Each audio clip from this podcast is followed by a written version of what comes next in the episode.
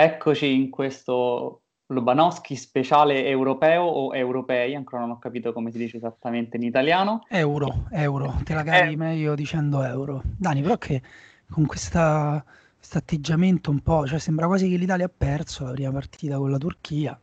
Al contrario, abbiamo fatto forse l'esordio migliore che io ricordi di un'Italia in un qualsiasi no, torneo. No, attenzione, sì, sono d'accordo, partita bellissima, però nulla toglie l'emozione di Italia-Belgio ah. quella di Conte, perché lì comunque giocavi con il Belgio. Qui con la Turchia, bene o male, già dalla vigilia un po' i presupposti. Anzi, guarda, io comincio subito chiedendoti: uh, ti ha sorpreso l'andamento della partita? Perché cioè, che l'Italia giocasse in un certo modo lo sapevamo, che la Turchia avrebbe probabilmente gestito in un certo modo la partita, lo sapevamo. Certo, poi lo sviluppo è per forza di cose eh, ti sorprende, però tu quanto, quanto, ti, quanto ti aspettavi che potesse andare così bene? Ma sinceramente mi ha sorpreso. Mm, mi ha sorpreso perché essendo l'esordio mi aspettavo gambe più pesanti da parte di tutti, invece le due squadre hanno corso tantissimo e ne parleremo poi più avanti di questa cosa.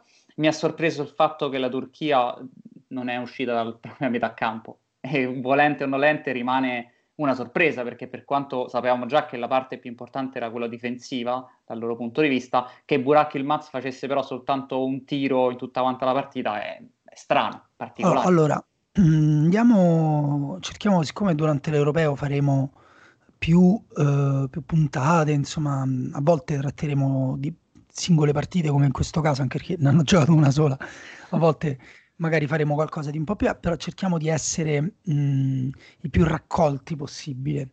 Sai, Daniele, che nella danza e nel pattinaggio, quando raccogli il tuo corpo, è per aumentare la velocità delle rotazioni. Quindi noi dobbiamo fare così, dobbiamo raccoglierci per aumentare la velocità della nostra rotazione. Però manteniamo la struttura che abbiamo mm, insomma, ideato per, per, la Champions League, cioè prima parliamo del contesto tattico. L'Italia di eh, Mancini arrivava ehm, con una striscia di vittorie positive lunghissima, 27, adesso stanno a 28, eh, aveva vinto 8 partite consecutive senza subire gol, adesso non hanno vinte 9, però al tempo stesso si sapeva che era una squadra propositiva, che faceva possesso palla, eh, che, che, che, faceva giro palla, che usava il modulo fluido, la, la, difesa a 4 diventava difesa a 3, si occupavano bene tutti i corridoi interni, si occupava bene l'ampiezza, la palla eh, saliva e scendeva mh, anche da una linea all'altra cercando lo spazio per penetrare, sapevamo che davanti non avevamo eh, come dire, mh, il talento giusto per trovare i singoli quiz individuali ogni eh, 10 minuti o comunque contro le difese chiuse. Sappiamo che la Turchia, eh, si, che è la squadra che ha subito meno gol nelle qualificazioni per l'Europeo, eh, che ha battuto e che non ha mai perso con la Francia nelle due qualificazioni, abbattendo anche la Francia in Francia, che ha fatto 4 gol all'Olanda pochi mesi fa, sapevamo che sarebbe stata una squadra tosta eh, che avrebbe tranquillamente lasciato il possesso della palla all'Italia provando a recuperarlo non nella nostra metà campo, ma intorno alla metà campo, magari dentro la loro, per poi ripartire in maniera diretta, diretta e veloce, appoggiandosi e costruendo tutta la sua fase d'attacco eh, con le palle eh, dirette e verticali su Ilmaz o Yazici. Giusto Dani? Sì, sono d'accordo con te, eh, avrei detto esattamente la stessa cosa. Eh, non era soltanto Ilmaz quello che avrebbero cercato, ma anche Yazici e non ha funzionato. È iniziata così la partita, la battaglia tattica è iniziata esattamente in questo modo, con la Turchia che ha lanciato lungo nei primi 5 minuti sperando di sorprendere un po' l'Italia, l'Italia che ha aspettato per capire esattamente come doveva muoversi e poi è partito con il meccanismo solito Florenzi che rimane più bloccato, Bonucci al centro e Chiellini alla sua sinistra, di fatto una difesa a tre in uscita, con Giorginio e Locatelli centrali. In questo caso Barella si allargava verso la fascia per poter permettere a Berardi di venire nel mezzo spazio da destra verso il centro, Immobile in punta e Insigne nel mezzo spazio di sinistra. Con questo meccanismo che abbiamo già imparato a conoscere durante la qualificazione a, all'Europeo, l'Italia non ha avuto problemi in realtà dall'inizio ad avere il pallone. Però va detto che la Turchia inizialmente è riuscita comunque a capire come frenare l'Italia. La Turchia aveva un 4-1-4-1 in cui in realtà era molto più fluido rispetto a quello che ci si potesse aspettare perché i quattro difensori erano loro. Il centrale di centrocampo Yokoslu era lui, però da, diciamo che le due mezzali non erano sulla stessa linea. Eh, Tufan o Iazici si alzavano a turno per andare o su Giorginio o su Locatelli a secondo di chi dovesse ricevere il pallone dalla difesa. Questo serviva evidentemente per provare a togliere i rifornimenti dalla difesa a Giorginio e così spingere Chiellini o Bonucci o, eh, a lanciare lungo, soprattutto Chiellini perché evidentemente il giocatore meno tecnico è a disposizione di, di Mancini ed è quello che se viene portato a lanciare lungo sbaglia di più e l'Italia infatti inizialmente ha sbagliato più palloni è riuscita però a trovare la posizione per uh, far male e secondo te è mancato qualcosa all'inizio oppure è semplicemente che doveva sciogliersi un po' il motivo per cui l'Italia ha faticato così tanto all'inizio a creare occasioni da gol? No, allora, mm, come de- il contesto che hai descritto te è quello del, dell'inizio della partita, no? poi alcune cose sono cambiate per l'Italia, cioè, Berardi e Barella poi hanno mantenuto invece Berardi a posizione larga, Barella più stretta, la Turchia nel secondo tempo quando ha inserito Under eh, hanno cambiato un po' di cose, a quel punto si alzava Ciananoglu, era un po' più, mh, mm, come dire, le cose cambiano per forza nel corso di una partita, no?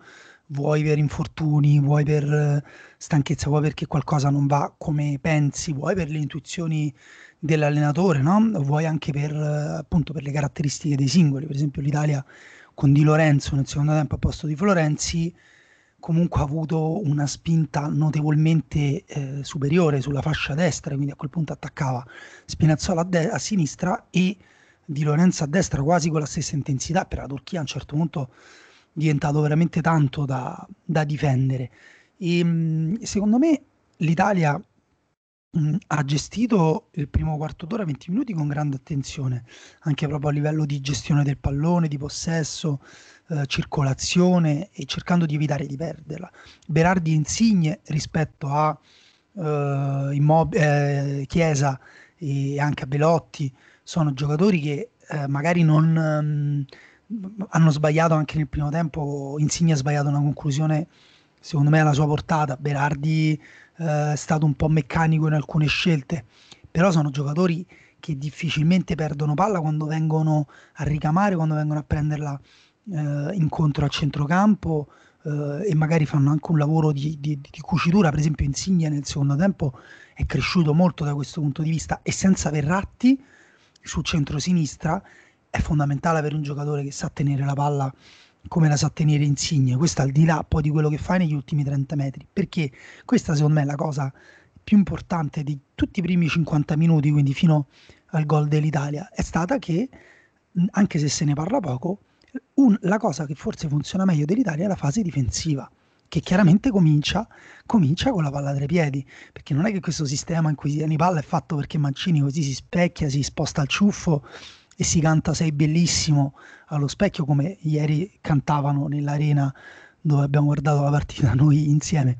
Ieri Ma stava benissimo Mancini comunque. Eh. Esatto, okay. ma quel gioco là è propedeutico per poi recuperare palla. L'Italia ha asfissiato la Turchia nel primo sì. tempo non è come hanno detto i cronisti Rai che la Turchia non riuscisse perché non sono capaci o facevano male a ripartire, è che l'Italia è stata veramente eccezionale nel pressing offensivo e nella riaggressione.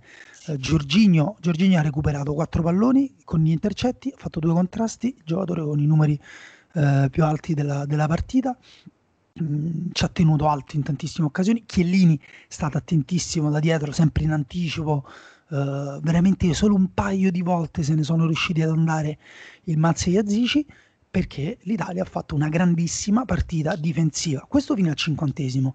Poi dal, per me la partita si è sbloccata anche per, perché la strategia della Turchia è una strategia secondo me quasi sempre perdente. Poi capita che le squadre eh, parcheggino il cosiddetto autobus o comunque eh, impostino una strategia part- quasi, cioè soprattutto difensiva, e che poi riescano a fare un gol e a mettere la partita nei, nei binari che loro prediligano. Però 90 minuti sono lunghi, eh? sono lunghi da passare nella tua area con 6-8 giocatori.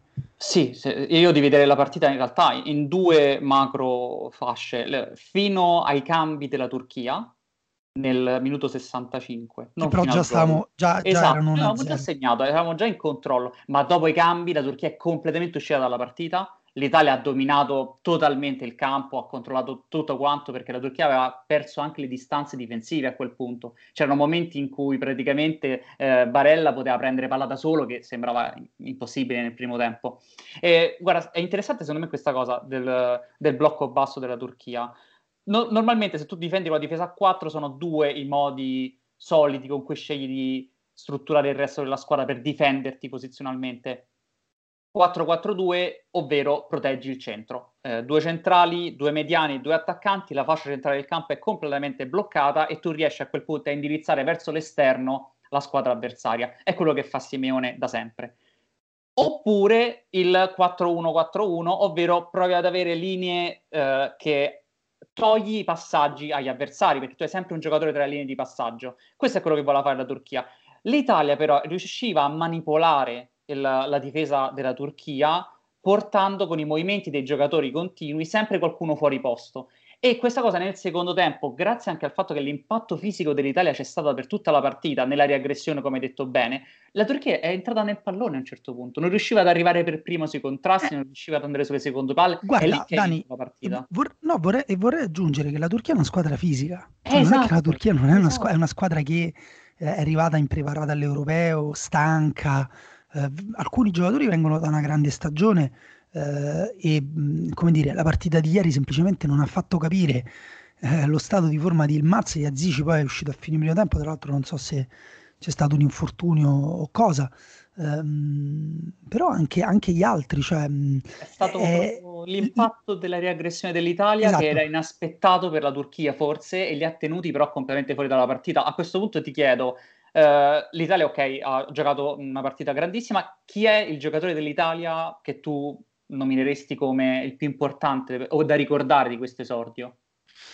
Allora, mh, mm, i nomi, si sono fatti tanti nomi, eh, ovviamente cioè, è spiccata eh, la partita di Spinazzola per, un, per una ragione, è spiccata la partita di Barella, eh, di, sì, a parte pure Barella, però Berardi, cioè, Berardi ha fatto ha causato l'autogol di Demiral, ha creato eh, con la palla su Spinazzola il, la situazione per il secondo gol di, um, di, Immobile e credo abbia anche dato la palla per il gol di Insigne. È lui che la recupera, sì, lui recupera il pallone sul lancio sbagliato del portiere e eh. la dà poi a quel punto al centro. Berardi ha fatto 5 passaggi e poi chiave. la dà Immobile. A... Sì. Sono 5 passaggi chiave e è partecipato in tutti e tre gol. Eh, però Uh, io invece scelgo Giorginio perché secondo me è il giocatore che, che, ieri ha portato l'Italia su un livello secondo me nettamente superiore alla Turchia. Poi ripeto, le partite si possono pure perdere. Questa partita alla fine, cioè a inizio secondo tempo, quando Under recupera quella palla sull'errore di Insigne su una punizione nella tre quarti e, e si fa tutta la metà campo palla al piede, magari eh, invece svolta il gol della Turchia, la partita cambia e, e diventa più complicato però anche il primo tempo la Turchia aveva fatto veramente pochissimo, l'Italia aveva fatto una partita superiore sotto il piano tecnico, tattico e questo secondo me grazie a Giorginio, grazie al più forte centrocampista eh, potrebbe essere il più forte centrocampista di questo europeo, almeno insomma, non centrocampista offensivo. E uh, cioè, nel senso vediamo che farà De Bruyne. Però mh, De Bruyne che salterà la prima partita tra l'altro però, sicuramente quindi esatto, c'è una partita in meno secondo me se la gioca con Kanté e Giorginio proprio il suo compagno di squadra.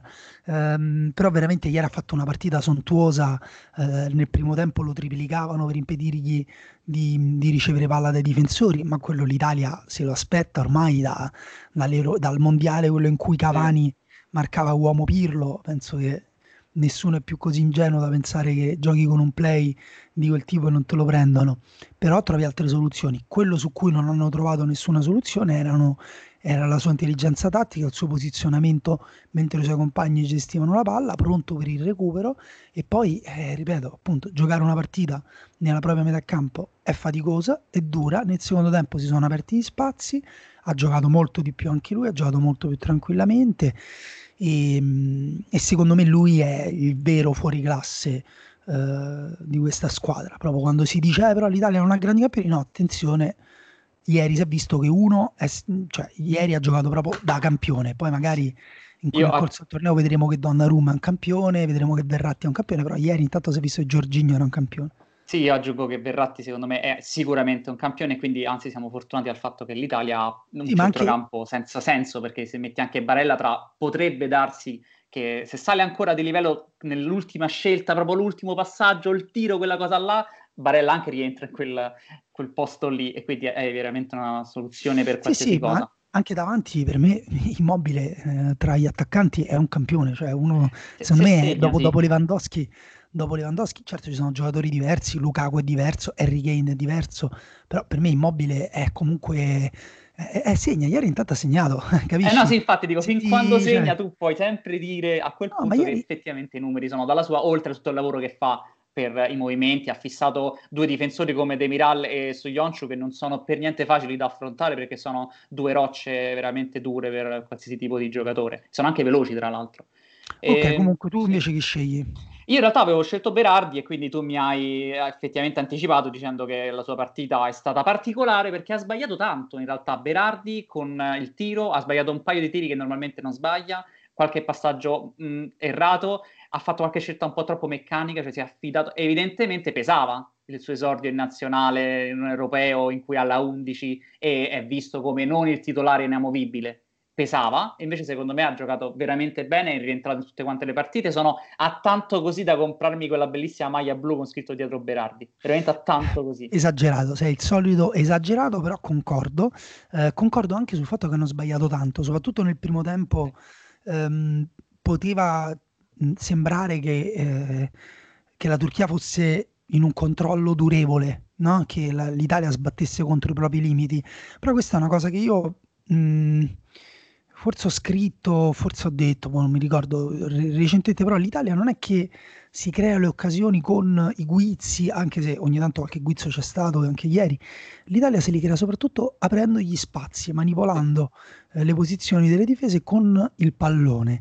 E quando gli spazi si aprono, eh, anche Berardi gioca in tutt'altro modo. È chiaro che continuo a pensare, ma mi pare abbastanza oggettivo, che l'Italia quando deve attaccare una difesa chiusa che chiude bene, che copre bene gli spazi, che è coordinata, che fa densità, eccetera, è, mh, mm, ha pochi giocatori che possono eh, rompere e trovare la soluzione del rebus. Però insomma, diciamo che eh, nelle nazionali, anzitutto secondo me, um, è, è, meno uh, frequente trovare squadre preparate sia da un lato che dall'altro, cioè sia squadre che scardinano le difese come che ne so, il Manchester City, eh, sia squadre che invece non ti lasciano uno spillo. E l'Italia è effettivamente una squadra molto vicina alla preparazione di una squadra della club per questi due aspetti. E questo secondo me ci, un, ci può dare un grande vantaggio. Poi ripeto nel corso di un torneo così breve e pieno però al tempo stesso di, di bivi può succedere di tutto. Sì, Però... sono contentissimo di questa Italia io perché trovo che sia eh, la nostra soluzione alla possibilità di andare avanzare in questo torneo, ovvero movimenti continui studiati come se fosse una squadra di club, eh, studiato soprattutto la pressione, la riaggressione, cioè tutte quante cose che una squadra come l'Italia a cui manca Mbappé Benzema deve fare affidamento totale. E se funziona come ieri io non ho nessun problema a dire che questa squadra può arrivare fino in fondo. Se funziona tutta questa cosa perché guarda che il, questo europeo è particolare anche dal punto di vista fisico. Non ne, ne, abbiamo parlato in passato ne parleremo sicuramente. Questi hanno giocato 70 partite quest'anno stanno veramente tutti quanti a pezzi. E il fatto che l'Italia abbia giocato con questi movimenti continui e Spinazzola che si è fatto tutto il campo tutta la partita non è da sottovalutare non lo faranno tutti quanti ne sono sicuro. sì neanche Spinazzola secondo me il problema è un po' questo che sette partite così secondo secondo me eh, servirà un po' a ru- ruotare le cose. Vabbè, comunque vedremo, adesso è presto per fasciarci la testa, anche quando dovessimo incontrare un- una squadra con un livello molto superiore rispetto a quello della Turchia, come so, la Francia, l'Inghilterra, eh, secondo me la storia cambia perché non sei più così sicuro di avere eh, il controllo del pallone. Ieri l'Italia ha avuto in alcuni tratti il 70% del possesso del pallone, quindi insomma... Anche voluto eh, dalla Turchia, tra l'altro. Eh sì, appunto. E quindi mh, mm, vedremo, vedremo. Però appunto ieri funziona tutto bene. Non abbiamo parlato della partita di Locatelli, ma il giocatore che dà la palla, secondo me più decisiva nel primo gol di, uh, di Berardi è Locatelli che taglia il campo verso l'interno per, per Barella. Quindi So, mm... que- quella è un'azione che ha fatto secondo me molto piacere a Mancini perché è proprio stata, sembrava studiata. Eh, l- il passaggio al centro per Barella, Barella che aspetta, il passaggio esterno per Berardi, Berardi che punta l'uomo e la mette al centro. Poi l'ha messa dentro De Miral e ok, ma resta il fatto che quell'azione sembra veramente studiata a tavolino. Non so se è stato fatto, ma sembra così. Passiamo al punto più bello di tutta quanta la puntata, come ci dicono sempre, ovvero quello della giocata più bella. Tu con quale giocata sei rimasto? Guarda, io scelgo una giocata difensiva da difensore, e, ehm, che è il recupero, l'unica giocata difensiva della partita da, importante, che è il recupero in scivolata di Chiellini nel secondo tempo, eh, su un tiro di non ricordo bene chi, eh, però mi pare che fossimo già almeno sul 2-3-0, adesso cerco di... Di, di, ritrovarlo. Eh. Eh... Non, non, ricordo, ma è possibile fosse proprio in massa, sai? Forse sì, sì. E, ehm, vediamo se eravamo già sul 2-0. Comunque, eh, era al, no- al novantesimo, quindi era già sul 3-0. Ah, era proprio al 90. Sì, ecco, quello serve solo per al 91esimo, no? Sì, serve solo per caricarsi siamo. completamente, però 91, serve tanto. 91esimo, sì, Cialanoglu dà una bella palla dentro sul Maz, lui recupera e e, evita anche la parata a Donnarumma che poi va, va, a prenderlo di petto, lui esulta con un gol, ringrazia, insomma questo ti fa capire anche che è una squadra che ha una tensione mentale alta, per cui prendere il gol del 3-1 e non prendere il gol del 3-1 cambia, fa tutta la differenza del mondo e loro non lo vogliono prendere, non vogliono subire quel gol. E, questo, e poi appunto anche il fatto che Chiellini è anche uno dei giocatori su cui io continuo ad avere dubbi perché appunto il torneo è lungo, lui ha fatto un finale di stagione, insomma, da quando è tornato così così, con alcune prove in cui dici ok, Chiellini eh, è ancora al, al, suo livello e altre partite in cui ti dici no, Chiellini eh, non, non, è più Chiellini. Eh, ieri ha fatto una grande partita eh, in piccole cose, questa è una grande cosa in una grande partita. Sì, io trovo che la prossima l'Italia con questa vittoria e i tre gol di fatto ha messo mezzo piede nel, nel prossimo turno perché per come è fatto l'europeo in cui passano le prime due più le quattro migliori terze, se hai vinto la prima 3-0 vai veramente tranquillo. Io per questo proverei bastoni dalla prossima partita, proprio per vedere qualcosa di diverso con il pallone, perché Chiellini mi dà troppe poche sicurezze con il pallone, ho paura che contro una squadra più forte, se gli lasciano a lui la capacità di giocare così tanti palloni, rischiamo tanto. E rischiamo di costruire male, più che altro. Io invece come eh, giocata trovo che la, la più divertente è stata quella di Barella nel secondo tempo, in cui ha alzato da solo un campanile per fare saltare l'uomo che era andato in pressione e ha recuperato poi lui palla, era verso metà del secondo tempo, quindi parliamo di un giocatore che si è fatto tutta quanta la partita a correre e ha la lucidità, anzi non direi neanche la lucidità, ha l'istinto che gli viene naturale di superare così l'uomo e ha queste cose Barella che mi fanno sempre impazzire in cui riesce a infilarci questo tocco di classe in mezzo a tantissime azioni di istinto e forza fisica e devo dire che è stato veramente particolare. Ecco, guarda, io prima ho detto Giorginio, però eh, abbiamo parlato di Verratti, però, secondo me un altro campione di questa squadra è Barella anche se appunto in, in, tante cose, fa tantissime cose, spezzetta il suo talento all'interno di tante cose. Ieri appunto sembrava anche in alcuni momenti eh, affaticato, eh, quasi ferito, mi verrebbe da dire, mh, mm, però poi invece ha finito la partita in crescendo con una leggerezza, con una, con una, mm, con una forza, insomma, e una fantasia anche, perché poi un giocatore con, un grande, con, con una grande immaginazione pazzesca, secondo me è pazzesca, è veramente un grande giocatore. E quindi cosa, cosa ci manca da, da, dire? Secondo me ci manca da dire il fatto che eh, sono giustificate tutte quante eh, queste, queste parole positive sull'Italia, eh, secondo me bisogna continuare così, non c'è motivo di aver paura adesso nelle restanti partite perché l'Italia deve giocare con questa intensità mentale e questa voglia, come detto bene, di non prendere neanche il gol sul 3-0 perché è questo che ti fa andare avanti. Poi si vedrà contro le squadre più forti. Adesso gli incroci no, ecco. è proprio inutile. Abbiamo giocato una partita di tutto quanto europeo. Pensare agli incroci adesso è quasi inutile. No, certo. Sai qual è il, il problema? Che adesso dobbiamo giocare con Svizzera e, Galler, e Galles. Rischi di vincere tre partite su tre e arrivare comunque con la stessa sensazione che avevi prima che iniziasse il torneo, cioè eh, però dobbiamo ancora affrontare una squadra alla nostra altezza e anche quella cosa appunto del subire o non subire gol per me va bene, però fino a un certo punto perché prima o poi un gol lo subisci, prima o poi sì. se vinci 3-1 una partita eh, di un europeo va bene, non è, non, non è un problema in nessun modo, quindi eh, magari anche un pochino iniziare ad entrare in un'ottica un po' meno, un po' più matura, cioè ok va bene, possiamo anche Uh, per, per, giocarcela con gente tipo Francia, eh, dobbiamo entrare nell'ottica e magari un gol lo subiamo, ma gliene dobbiamo fare due. E, però ecco, c'è tempo per crescere, per diventare più maturi. Intanto è stato un inizio strepitoso. Quindi, Dani, io direi ci salutiamo. Sì, sì e, salutiamo. Non saremo sempre. Presto. Non saremo però sempre io e te a fare no.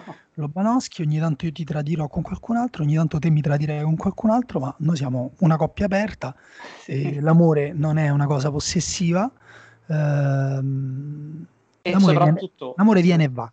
Sì, soprattutto vorremmo provare a coprire al meglio queste, le migliori partite di questo europeo e non possiamo essere sempre noi due, se no ci, ci sembra poi che ci diciamo sempre le stesse cose. Invece prendiamo anche qualche prospettiva diversa, magari prendiamo qualche eh, fanatico del catenaccio che ci viene a raccontare qualcosa. Eh, quello è difficile da trovare, eh, esatto, quindi appunto anche qui sarebbe interessante capire dove sono eh, i critici del, della costruzione dal basso e di tutte queste cose qua. E, mm, e niente, quindi grazie Dani, eh, ringrazio Daniele V di eh, Daniele V di Boh, oggi che cos'è? Daniele V di Vittoria. Eh, sì, stavo aspettando quello, stavo aspettando. Va e... bene, io invece ringrazio Daniele Manosia dall'altra parte e ci sentiamo presto. Ciao. Ciao.